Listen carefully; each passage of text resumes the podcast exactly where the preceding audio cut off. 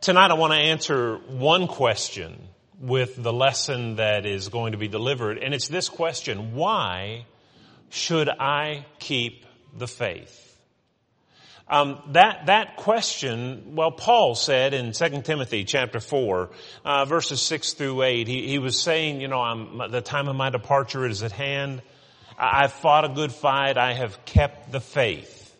Henceforth, he said, there is laid up for me a crown of righteousness, which the Lord, the righteous judge, will give unto me in that day, and not to me only, but unto all them who love his appearing. So Paul said, I kept the faith.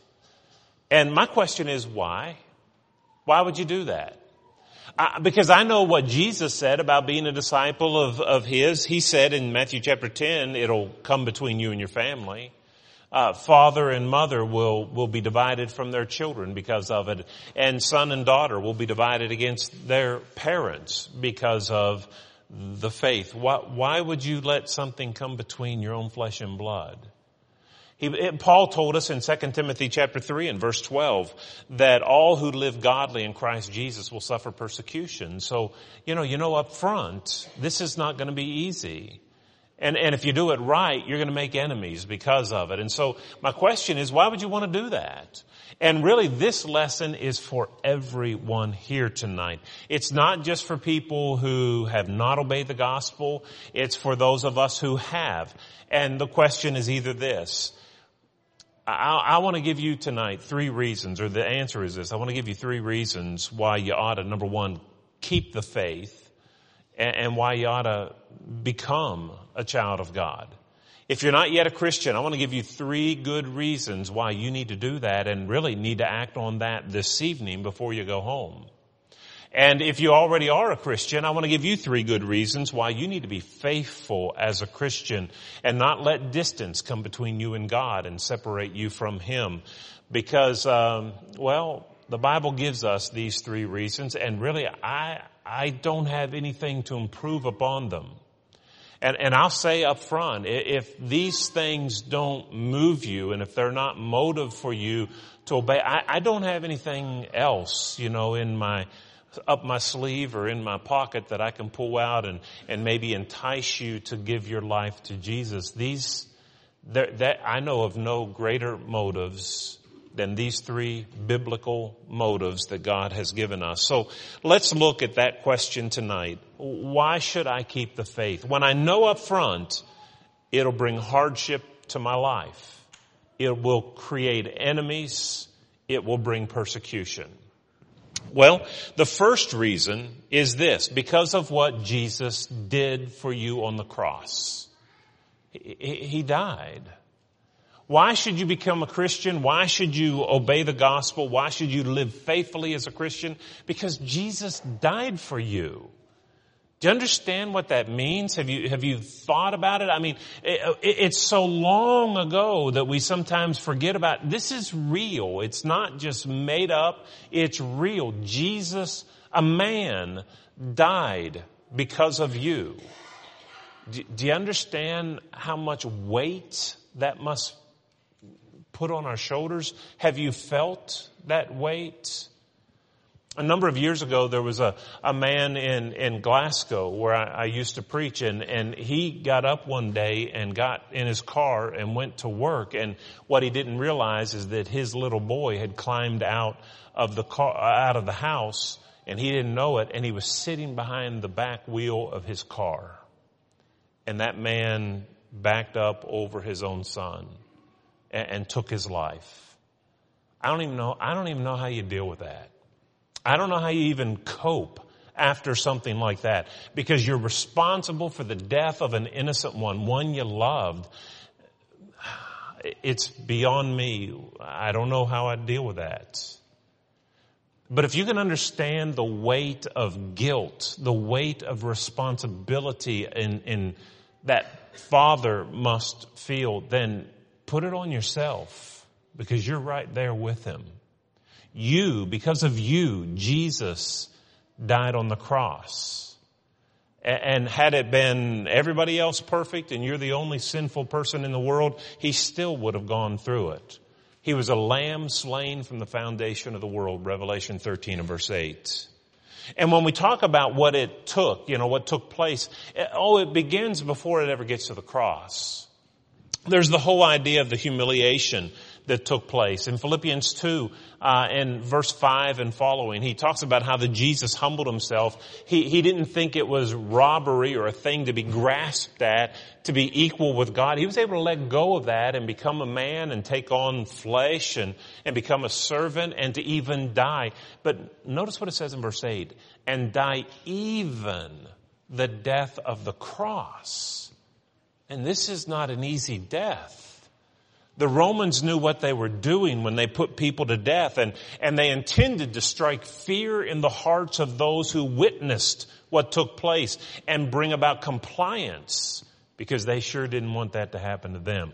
Jesus went through that because of you. But here's part of it. Think of the humiliation of the cross.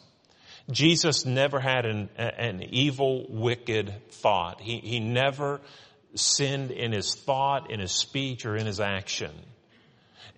He's perfect. And as he was carrying that cross, that instrument of death, reserved for those guilty of crimes sufficient for capital punishment, as he carries that instrument of death, having been beaten, and as he carries it through the streets, no doubt he heard people saying, uh, he says, he can tear down the temple and rebuild it in three days. Crazy. He, he blasphemes God. And, and all the things that must have been said, the accusations that were false, that would cause them to rise up as one and say, crucify him. Those things were within earshot. Have you ever heard anybody lie about you? If you have, have, have you ever been in the presence? Are you just going to take it and not defend yourself if you know someone's not telling the truth? Most of us feel the need to fix that. Jesus heard it and he was led as a sheep to the slaughter. He opened not his mouth because he had a job to do. He was to die for you. A number of years ago when I was uh, in high school, a girl was at our bus stop and she had been smoking pot and was not in shape to go to school. And when she came to step up on the bus, she just fell backwards and cracked her head really hard. And, and, um, well, she, they had to call the ambulance and, and police came and they rushed her off in the ambulance. And, and keep in mind, I, I lived in a town of about 3,000 people, maybe and um, one main street through town. My dad was the preacher there and, and had been for years, and, and so everybody knew everybody. And, and so after she was taken off and the ambulance was gone, there were still two police cars in front of the bus on the main street. And the policeman wanted to ask and interview those of us who were there what happened. And so I was called off the bus to tell the police, you know, what I had seen. But when I was called off the bus to tell the police what I had seen, I saw people driving by, just creeping by going, that's that Higginbotham boy. He did something. His dad's a preacher. They hauled him off the bus to, to, what did he do? You know, I could, I wanted to yell out and say, I haven't done anything. I'm just trying to be helpful here. But it was humiliating to me at that time. Well, if you can understand that, what do you think Jesus must have been? He was innocent, pure, had never done anything wrong. And he hears all these people surmising all these scenarios that were outright lies and misrepresentations about him, and not a one of them were true. And he kept quiet because he had a job to do. He had to die for us the, the um, you, you, get to the agony of the cross, and, and really the agony of the cross doesn't even begin at the cross. You go back to the Garden of Gethsemane, and and you know Luke records for us that his sweat became as great drops of blood, and, and that may be metaphorical or you know simile, but it, it may also be you know there, there's a condition called hematidrosis that. Uh, your capillaries can, can burst and blood can enter into the sweat glands and you can literally perspire blood. I don't know if that's what's being said here. I'm not going to venture a guess. Maybe, maybe not. But whatever's taking place, he's under a tremendous amount of stress. And I know we look at that picture in the Garden of Gethsemane that's a famous picture that was painted and, and, Jesus has his elbows on this rock and he's very serenely looking up to heaven, praying in the garden, telling his disciples a little ways off to, to watch and to pray with him. Uh, the Hebrew writer said it was with vehement cries that Jesus lifted up his voice to heaven. There wasn't anything serene about it. It was, it was tragic and it was overwhelming. And Jesus even said, Father, if it be your will, let this cup pass from me. I don't want to do this, but if it's what I have to do, I'll, I'll go ahead and I'll do it.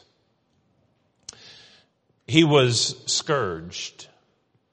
Um, if you've seen The Passion of the Christ, the movie, uh, many people came away saying, "Oh, that that scourging thing was just over the top." You know, I like the movie, but the, it was just over the top. There's no no, it wasn't over the top. Josephus, a Jewish historian from the first century who witnessed some of the scourgings done by the Romans, said that many of them didn't even survive that. Uh, they, they would be whipped and, and the, the bone and, and the glass that was in the, the uh, end of those or stones in the end of the whips would literally, as Josephus said, rip chunks of flesh from your body. Jesus was beaten. And he wasn't beaten just by the Jews, he was beaten by the Romans, the Jews had a, a, law that said you could only beat them 40 times and they would stop at 39 just to make sure they didn't miscount and go over. The Romans had no such standard to, to hold themselves to. I don't know how many times Jesus was beaten, but it was, it was a lot. It was a mess. The Bible says in Isaiah chapter 50 and verse 6 that Jesus visage was marred more than any man, or, or uh, 52 in verse 14. And I've often wondered, in, in time past, I wondered about what, what, what does that mean? His visage, visage means appearance. Why would Jesus' appearance be marred? more than any man? Well, the answer might be from that parallel passage, or you have Isaiah chapter 50 and verse 6, and then Isaiah 52 and verse 14. Put them together. It says that he gave his beard to those who plucked out, or his face to those who plucked out his beard. You know, if you had a beard and I came up and I grabbed a hold and just pulled the hair, pulled the beard out of your face, do you think it would just take hair, or do you think it would make him a mess? Um, that's what happened to Jesus. He must have looked horrible as they hung him on the cross. And then there's the whole notion of nailing your hands and your feet to these wooden planks. A number of years ago in Youngstown, Ohio, when I was in high school, there was a man who was closing his gas station and right at closing time, a, a criminal came in and with a gun and, and demanded all the money and he pled for his life because he had a family. And, and so the robber took the man's hand and, and put it in a, a vice grip on the, the workbench and tightened it up to where it broke the bones in his hand. And then he took his other hand and stretched it over to the other side of the workbench and told him to lay it down. He took a hammer and a nail and he hammered his hand to the workbench. And there he was until his wife said, he ought to be home by now and went and checked on him.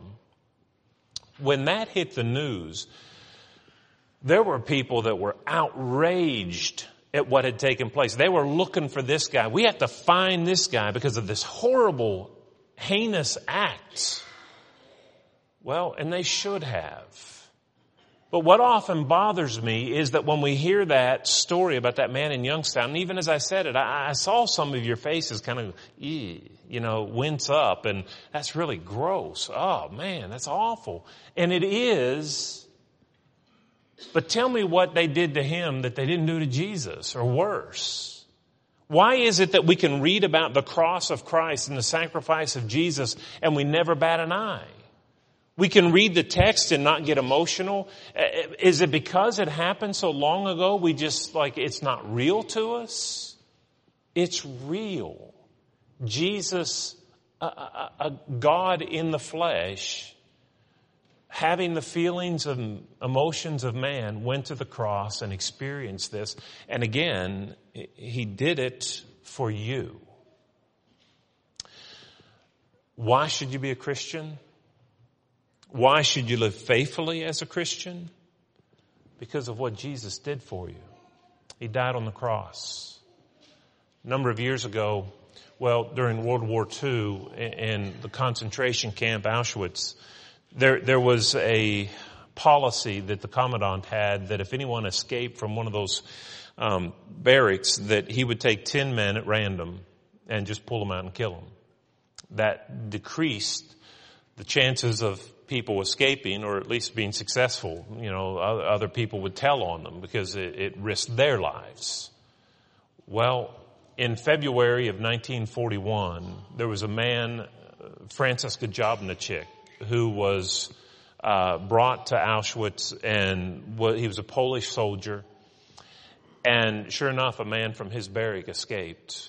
So the commandant had all those men come out and they lined them up and he just started calling off 10 names at random and his name was called to die. And he fell on his knees and he begged to live. Don't do this. I have a wife. I have children. Don't, please don't do this. Well, that fell on deaf, deaf ears to this hardened criminal.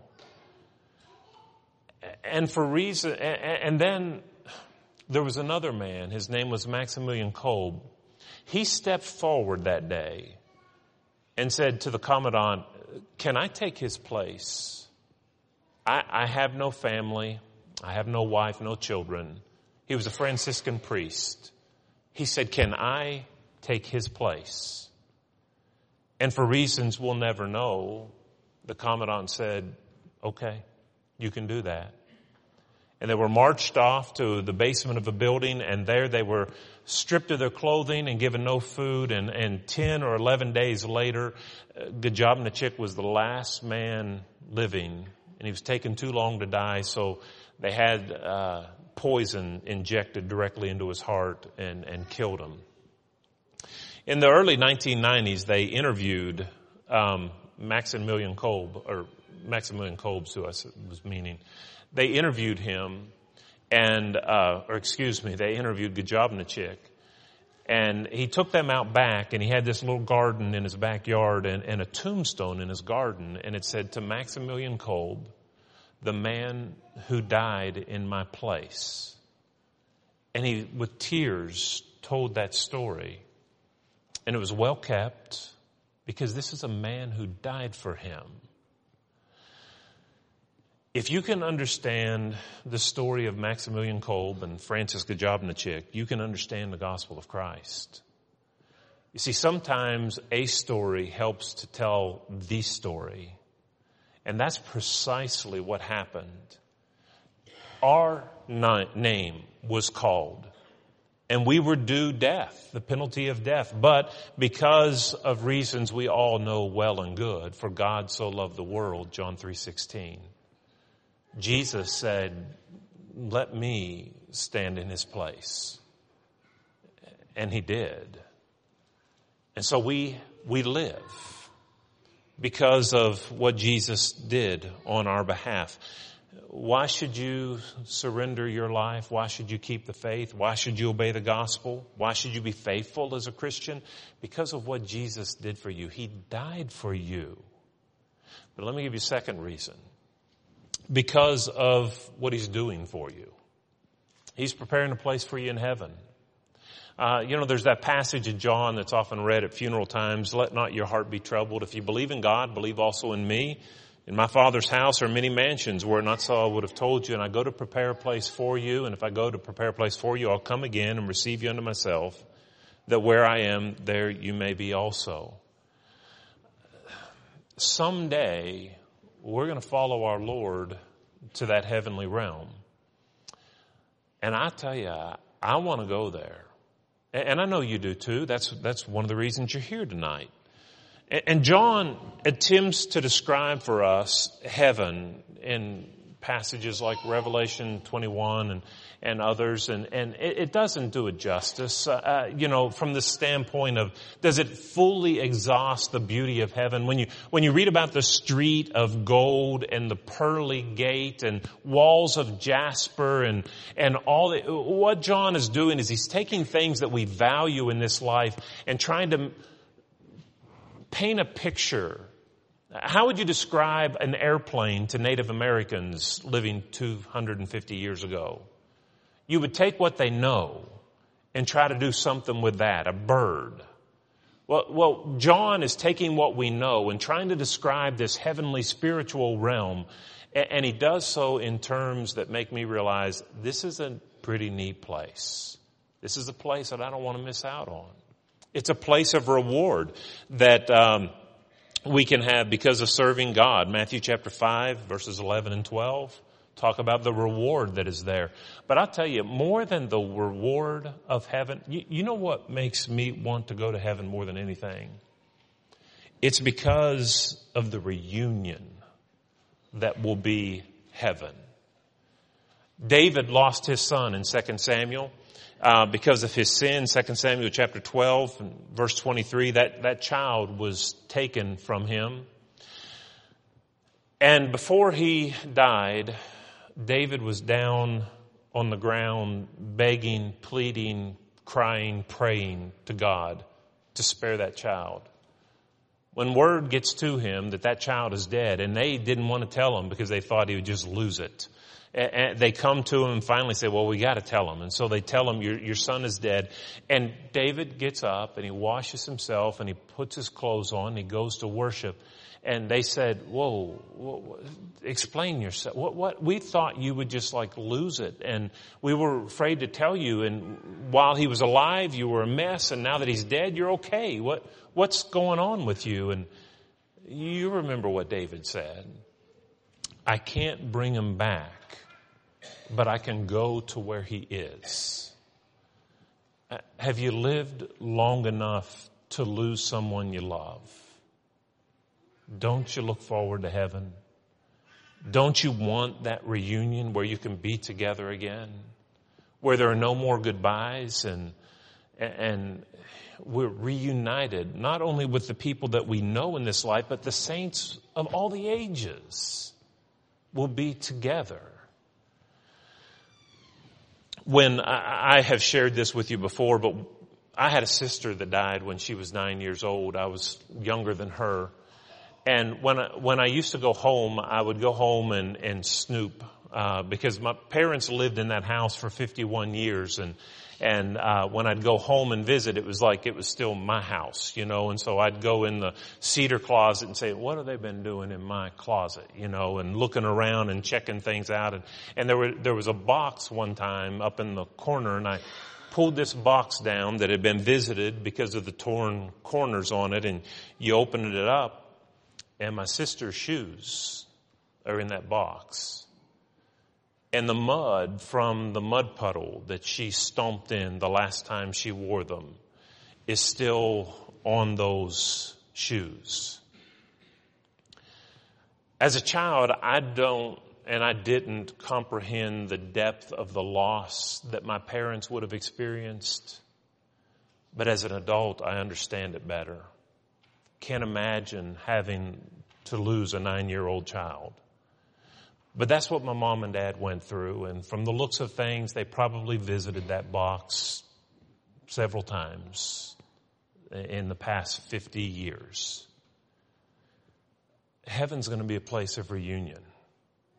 No more goodbyes. No more tearful separations. It'll be a place where people can be together. Why should you be faithful to God? Why should you obey the gospel or be faithful as a Christian? Because of heaven. The reunion that God has planned for us.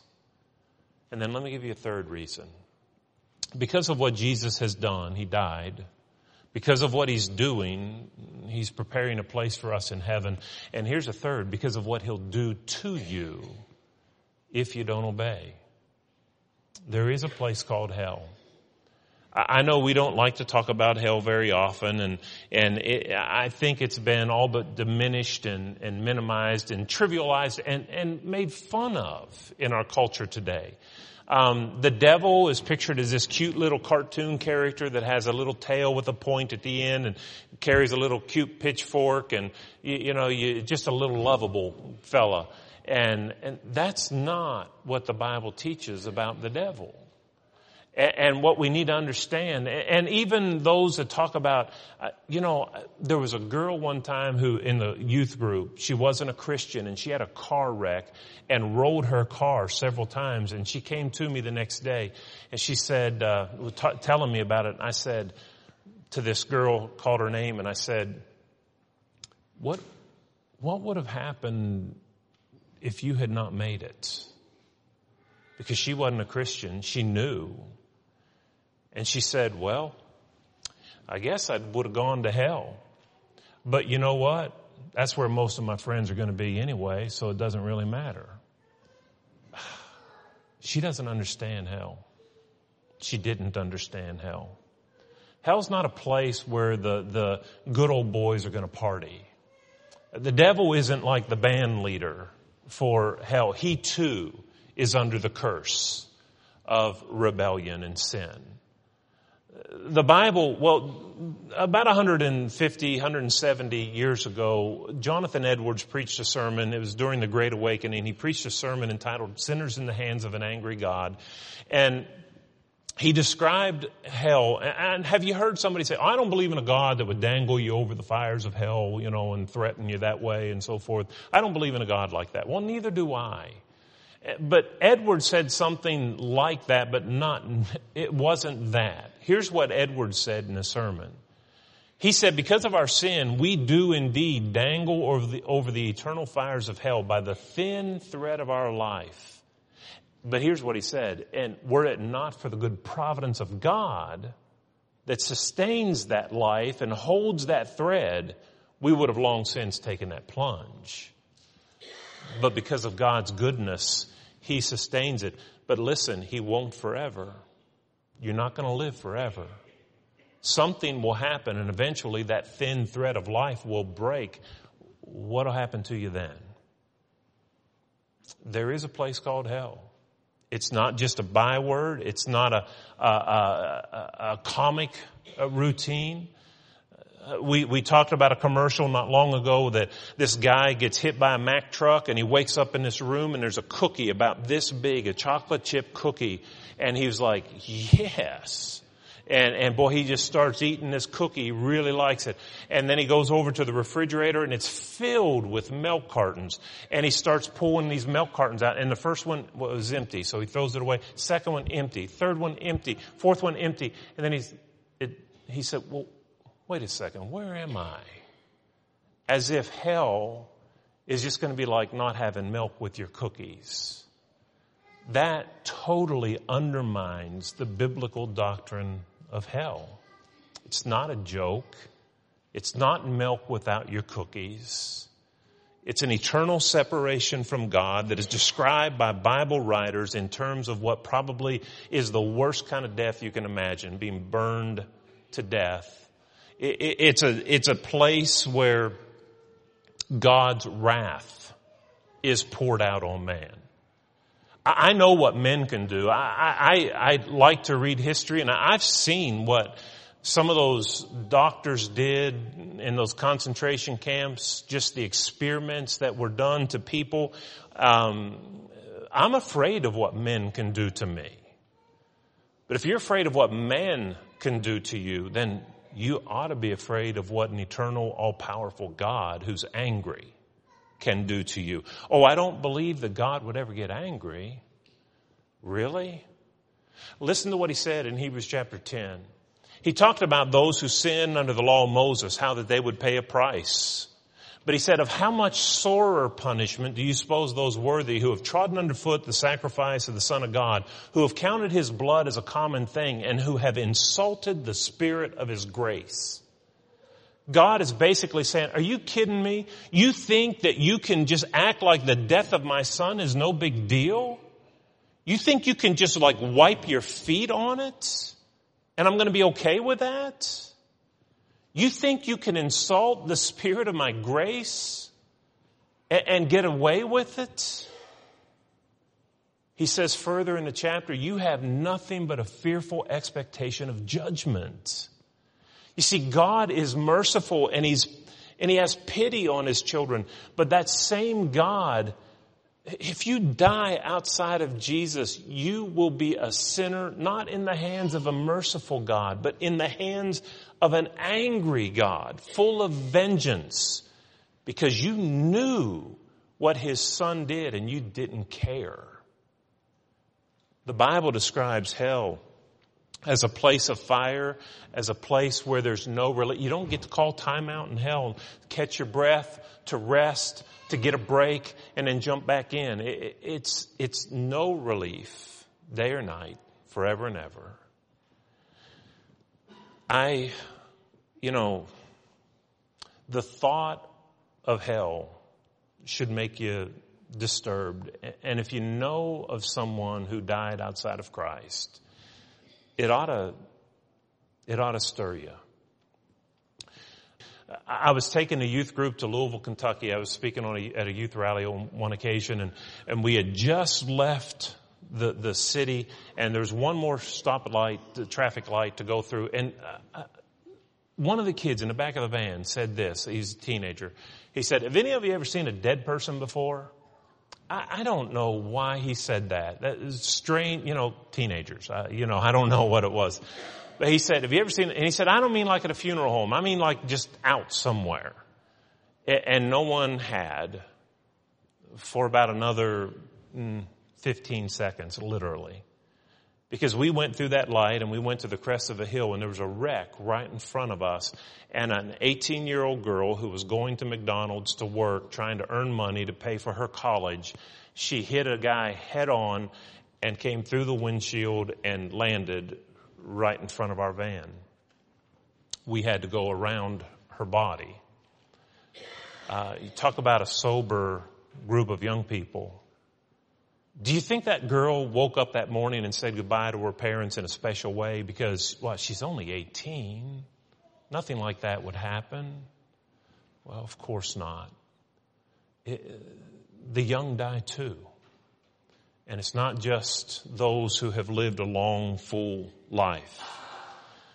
You want to know why you ought to be a Christian? Because there's a place called hell. And if we don't surrender our lives to Jesus and if we ignore what God let Him do for our behalf or on our behalf and act like it's no big deal, we are sinners awaiting the vengeance of an angry God. Beyond that, I don't have anything else to offer you. I've given you three reasons tonight why you ought to be a faithful Christian. I've given you three reasons tonight why you ought to be a Christian in the first place. Because of what Jesus did for you, He died on the cross. Because of what He's doing for you, He's preparing a place for you to dwell eternally in heaven. And because of what He'll do to you if you don't respond. There is a place called hell. And some of the things, you know, I, I, don't want you to make a decision based on emotion or getting worked up or anything like that. Here's what I want you to do. I want you to use your intellect. Come, let us reason together, Isaiah 1 and verse 18. Though your sins be as scarlet, they can be white as snow. Though they be red like crimson, they can be white like wool. I want you to think. What's at stake here? Your eternal destiny. Make a decision that gives you peace of mind assurance of a reunion, and gives your family and those who love you peace of mind. You need to be a Christian. And if you're not, why don't you take care of that tonight? I'll tell you what the Lord said. Jesus said, he that believeth and is baptized shall be saved. If you haven't done that, do that tonight. And if you're a child of God already, but unfaithful, and you, you've let distance come between you and your God, you've forgotten maybe or at least just kind of taken his sacrifice for granted and you need to get back faithful in service to him. We'll pray with you to that end if you'll come as we stand together and sing.